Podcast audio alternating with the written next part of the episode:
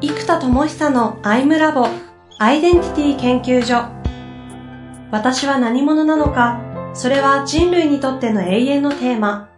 15年の歳月をかけ開発された統合された究極の私と出会える技術アイミング。不確実性の時代を生きる次世代リーダーのためにアイデンティティの本質について語り尽くします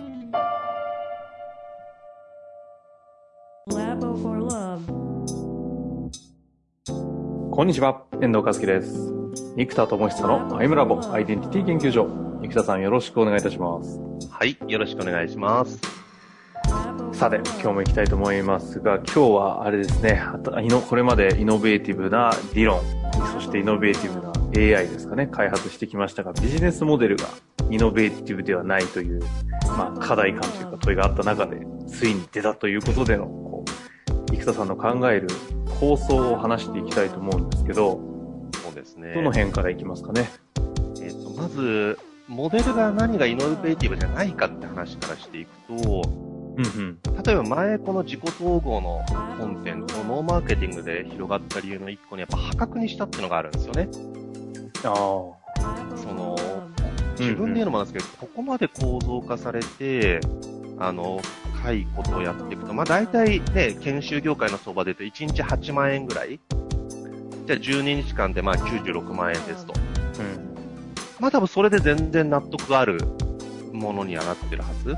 で、まあ1日4万だとしてもまあ48万円。で、まあこれは1日1万で出そうっていうコンセプトで12万8000円で出したわけじゃないですか。はいはい。でもこれはあの当時ね、エジソン先輩の、あのー そう、当時発明家時代の先輩、エジソン先輩。あの、うんで、エジソン先輩が電球を作った時に普及価格で出したと。うん。だから、こそ、8, 8時間、7時間あたり、まあ、えー1万円ぐらいだと、えー、まあだいたい時間1500円ぐらいになれば、まあまあ大体、一般的な学習塾、しかもその、大手じゃなくって、近所の学習塾ぐらいの価格うん。になるわけですよ。で、ね、例えば空手道場、えー、ね、週に1時間行って月4回、えー、6000円とか、うん、まあ、週に2時間で9000円とか、そのぐらいじゃないですか。うん。なんで、やっぱこう、カルチャースクール価格にするっていう発想でやってきたわけですね。だから、これはまあ、イノベーティブというよりも、研修業界の単価が高かったので、むしろ普及価格にしましたぐらいなので、はいはい。イノベーションではないんですよね、全然。で、まあ、コンセプトブックを作って、まあ、もう一回アイダモンをリリースして、じゃあオンラインでやりますとか言っても、決してイノベーションではないんですよ。うんうんで、これを、全世界の C2C 教育、うん。うん。まあ、いつも言ってますけど、例えば、チベットのお坊さんがやる2時間の瞑想講座とかあったら、ちょっと出たくないですか？みたいな。出たい、出たいっていうか、気になりますよね。出ますよね。どまあ、どんなことやってんだろうとか。いや、比叡山の瞑想でもいいですよ。なんか公開できなかったやつとか、でそれあったらちょっと参加したいですよね。で、オンラインで、あのーできたらいいじゃないですか。うんうん。で、この、いかにイノベーティブで、かつ効果があるようにしていくのか、っていうのをずっと考えて、で、このコンセプトをまず作ったんですコーデミアっていう概念をまず作ったんですね。はいはい。で、これはコーデミアっていうビジネスモデル。だから、あの、YouTube みたいな、えー仕組みをコーデミアと今呼んでます。この C2C のプラットフォーム。うんうん。このコーデミアっていうのも、まずアカデミアっていう言葉がですね、もともとプラトンがアカデミアという地域に、いわゆる大学みたいな私塾を、こうまあ、大学かな？を作ったということから、こう、アカデミアっていう言葉からアカデミーっていう言葉に発展してるんですよ。ば、場所の名前だったんですか？そうなんですよ。だからアカデミアという地域に建てたので、うんえー まあ、そこからアカデミーって言葉に発展してたので、あのーで、でも最初はプラトンの私塾というか、彼が立ち上げたね、ものなので、うん。同じように誰もが、プラトンのように、プラトンほどす凄まじくなくていいんですけども、あのー、ね、だってもう歴史を何千年越して、他国の僕らが名前をみんな知ってるって異常じゃないですか、プラトン。うん確かに、本当そうですねわ改めて思うと、だって2000後の、2000年後の人が会話で僕の名前出すかって多分出さないじゃないですか。やばくないですか？2000年後とかの異国の地の人が、えプラトンちょっと何年かわかんないですけどね、何千年とかね、うん、そうなんですよ。だからそういう、こう、アカデミアっていう概念を、こう、あるので、生み出した。でこれがはい。 collective、collective genius 的で、 co-innovation 的で、えー、コクリエイティブ的な方向なので、そうするとアカデミアに対して、まあ、コアカデミアなんですよ。うんうんうん。で、そうするとコア、コアカデミアって言いにくいのは、デミアを残して、コデミアじゃないですか、そうすると。はいはい。オデミアね。で、コデミアもちょっと音的に言いにくいので、まあ、コーポレーションとかのコーっていう音を取って、まあ、CO が残るんで、CO で、COR がコアっていうところなんですって、語源というか。ん。そうするとコアの、コアを作る、えーアカデミーだということで、コーデミアっていう概念が、えーで、このコーデミアが、何がイノベーティブかというと、これね、ちょっとビジネスモデルなんでね、全部をちょっとお話しできないところもあるんですけど、う。はい。えーとまずモデリング対象として、これが熱いなと思ったのが、今あの、アメリカで大ブレイクしてるペロトンっていう、えーああ。オンラインフィットネスがあるんですよ。はいはいはい。ライザップみたいなやつですね。家版ライザップみたいな。そうです。ライザップはそうですね、もうちょっとプログラム的ですけど、フィットネスクラブですね。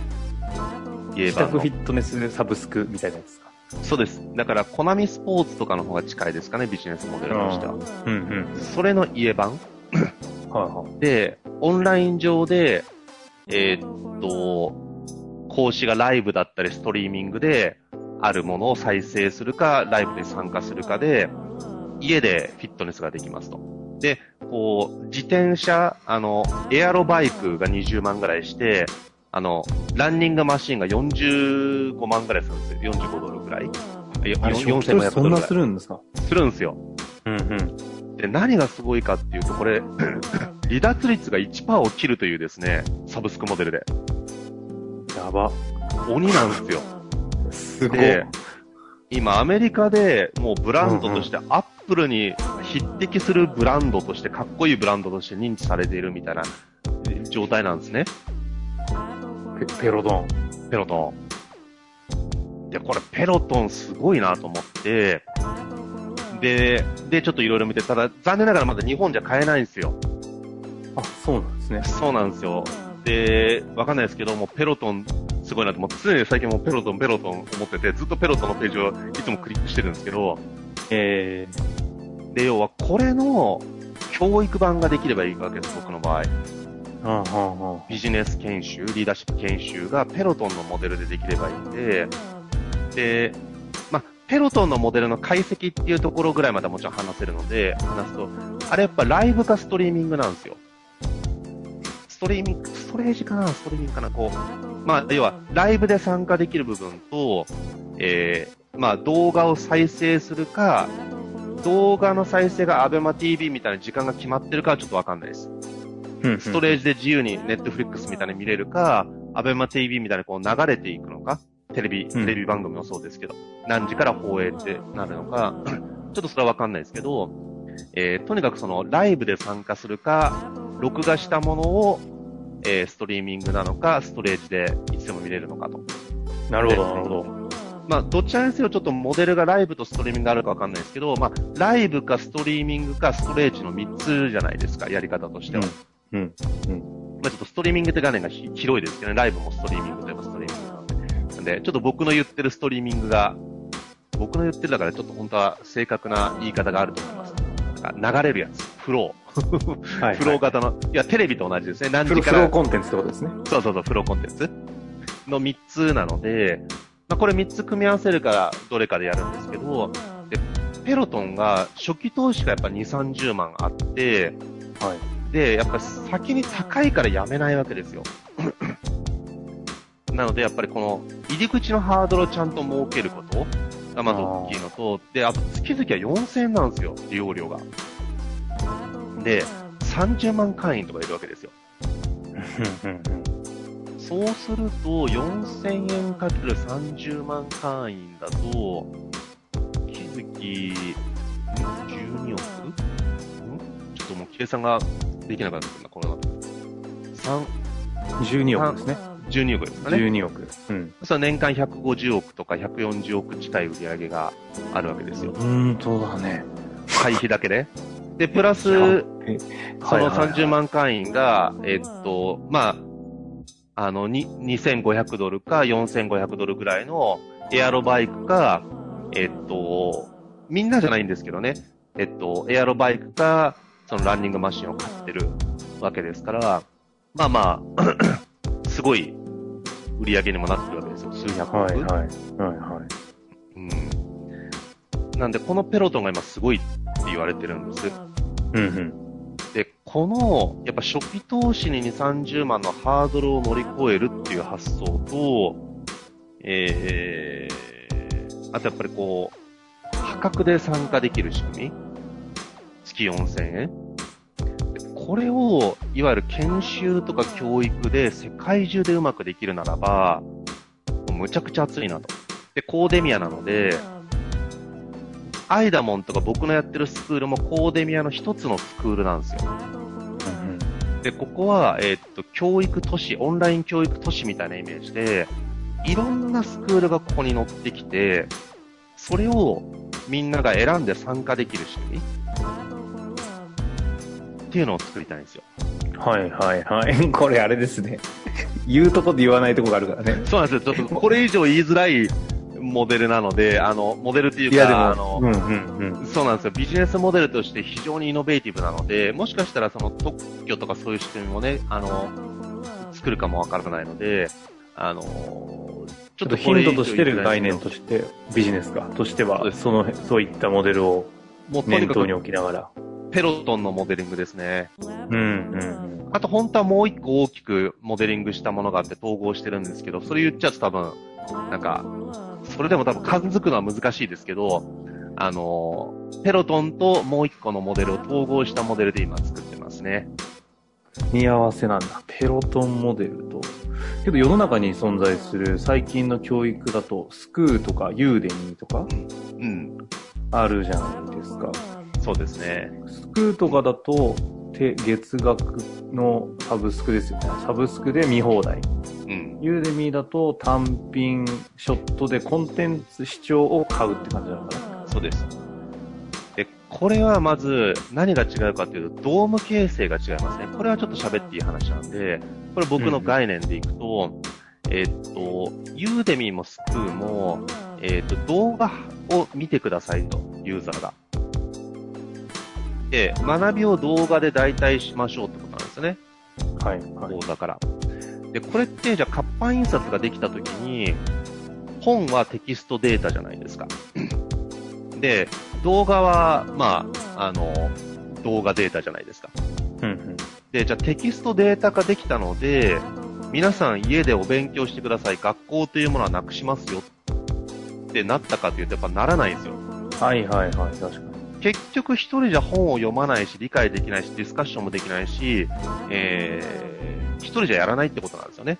うんうん。だから結局学校というみんなでやるっていう仕組みがない限り、人は学ばなかったので、本だけ独学だけの人もちろんいますけど、やっぱり一部で、社会は学校というみんなでやるっていう仕組みが必要なわけですよ。これドームですね。一緒にやるドームが形成できるかどうか。そう。動画も一緒で、じゃあ、えーっと、僕なんかもユーデミのなんか買ってみたんですけど、やっぱ一人じゃ見ない。で、これいつも言ってるように、 TED って、ね、16分ぐらいでスーパープレゼンテーターの演出されたプレゼンを見れるわけですよ。うんうん。たった16分にまとめてある。16分、最後まで見れるかって、途中結構スキップしながらとか、早送りしながらとか見るわけですよ。はい。で16分ちゃんとじっくり見るかって見ないですよね。あのレベルのコンテンツですよ。あのレベルのプレゼンテーター、世界的な知恵を選別されて、演出されてかっこよくって、その16分最後まで見切れないって、やっぱ本が積んどくになっちゃうので結局一緒なんですよ。うん。何がないかってドームがないんです、ドームが。で、ペロトンが違うのはライブ配信なんでドームがあるんですよ。うん一緒にみんなでやるっていうのが、ライブ配信によって実現されてるんですね。なので、まずこのドーム形成っていう意味で言うと、リアルからオンラインにシフトした時にストレージになっちゃうと、やっぱり結局やらないので、ライブ配信であるってことがドーム形成においてマスト要素なんですよ。なるほだからペロトンはあそこまで行った。ど。けど、ビリーズブートキャンプとか、ああいう DVD をたくさん載せたストレージ型のモデルだったらあんな絶対行かないんですよ。うん、うん。ドーム形成ができないから。ドームができない。だからこれ、ドーム形成っていう概念で言うと、ライブ配信がもうマストになっていきますよね。なんで、やっぱこれはドームっていう概念が分かってるかどうか、つまり、これやっぱり教育の現場をどれだけやってきてるかどうかの経験値で分かるわけですよ。なるほど。東進ハイスクールは映像をみんなで見るというドーム形成ができてるんですよ。ね、彼らこそ家で配信して家で見とけって話じゃないですか。あんな、ね、一等地にビルなんて建てなくったってね。でも結局みんなそのビルに集まって一緒に見ないとやらないんだぞってことなんですよ。逆に言うと一緒に見れば、ね、言い方ですけど、優秀な講師が100人やるよりも、超絶一流の講師の動画を配信した方が、もしかすると授業のクオリティは上がる可能性がありますよね。うん。なので、その、超絶トップの人の講座、講義をみんなが見るためのファシリテーターが必要です、今度は。うんうん。ただ、このライブ配信でみんなで見ることによるドーム形成はマストなので、コーデミア構想の中にもこれが入ってますね。なるほどですね。まあ、改めて、その今まさに言ってもくらいましたが、今日はね、コーデミア構想の話をしてきてるんですけど、ビビジネスモデルとして、イノベーティブに教育を、まあ、イノベーションするかっていうところでの構造として、コーデミア構想と言ってて、ちょっと中身がね、多分ビジネスが出てきた時に実態がわかるんでしょうけど、そうです。あの、7割ぐらい言えないんですよ。今はいのペロトンをモデリングしましたってところとドーム形成ぐらいまでは言えます。つまりこれはペロトンの範囲なので。うん。なので、確かに、ペロトンをドーム形成って概念で読み解くとってとこまでだけど、ここからどう転じてるかは。まあでもこれだけでもね、だいぶヒントになりますから。で、前後は言えますね。つまりコーデミアっていうスクールを作るじゃないですか。はい。で、このスクールをそれぞれが作る上での、えーっと、教育プログラム開発言語を作ってるわけですよ。教育をプログラミングするプログラミング言語を今作ってるので、これが JNS なですねるほ。ど。なるほど。そうするとコンテンツホルダーとかは、えっ、と、WithDamia っていうこの JNS を使いこなす教育コンテンツとか思想哲学、思考プロセスを開発する技術者を WithDamia、エンジニアと Wisdom をかけて WithDamia っていう技術者としてネーミングして、まだ世界に僕一人しかいないんですけど、あのうんうんうん WithDamia を今後作っていくと、WithDamia が、だから Java のプログラマーが Java を作ってアプリケーションを作るのと一緒で、WithDamia が JNS を使って教育アプリケーション、教育プログラムを作るという仕組みを作ってるので、で、JNS で作った教育プログラムがコーデミア上で、えーどんどん展開して、で、JNS を使えばメンタロイドも使えるので、ライブでやって、日々のサポート、メンタロイドの問いかけによってカバーしますとか。そういうのが全部できるようになってますね。うーん。部分部分で大体ね、なんかイメージだって面白いですけど、まあちょっとそんな中で今日のあたりは、コーデミア構想というのが、まあ一つペロトンというビジネスモデルをヒントに展開していってるわけですが、はい。最後ね、今回の区切り4回目いきたいと思うんですけども、どんな話で終わり終わりますかね？そうですね。今度このコーデミア構想が、舞台にマーケティングとしてイノベーションする現実化インパクトを今どうやってやろうかっていう、このジニアムっていう、えーっと、いわゆる今、カレンダーとかこのクエスタムインナーツアーズみたいな、クエスタムがグループワークプラットフォームで、インナーツアーがワンオンワンセッションプラットフォームなので、このジニアムというのが、えーコーデミアを、がスクールプログラムです。プログラムの中身を、えっ、と、アプリケーションとかカレンダーとか、えーワークショップとか全部まとめてるのがジニアムなんですね。うんうんなんで、これを使ったイノベーションとどう連動するかっていう、もうだからジェネス、コーデミア、ジニアムっていう順番で世の中に出る、あの、連動してるんですけど、うんうんあのージェネスから、えー今度ジニアムの話をちょっと次回できたら面白いかなと。もうね、超絶むずいからね、これも早くアンダム全体のコンセプトブックを早く作りたいですよね。そうですね。アンダムはいのコンセプトブック見たいところですが、まあ、ルーム分行くのが一つのアイムラボの特徴でもありますそうですね。はい。行きたいと思います。というわけで、今日のあたりは終わりたいと思います。ありがとうございました。はい、ありがとうございます。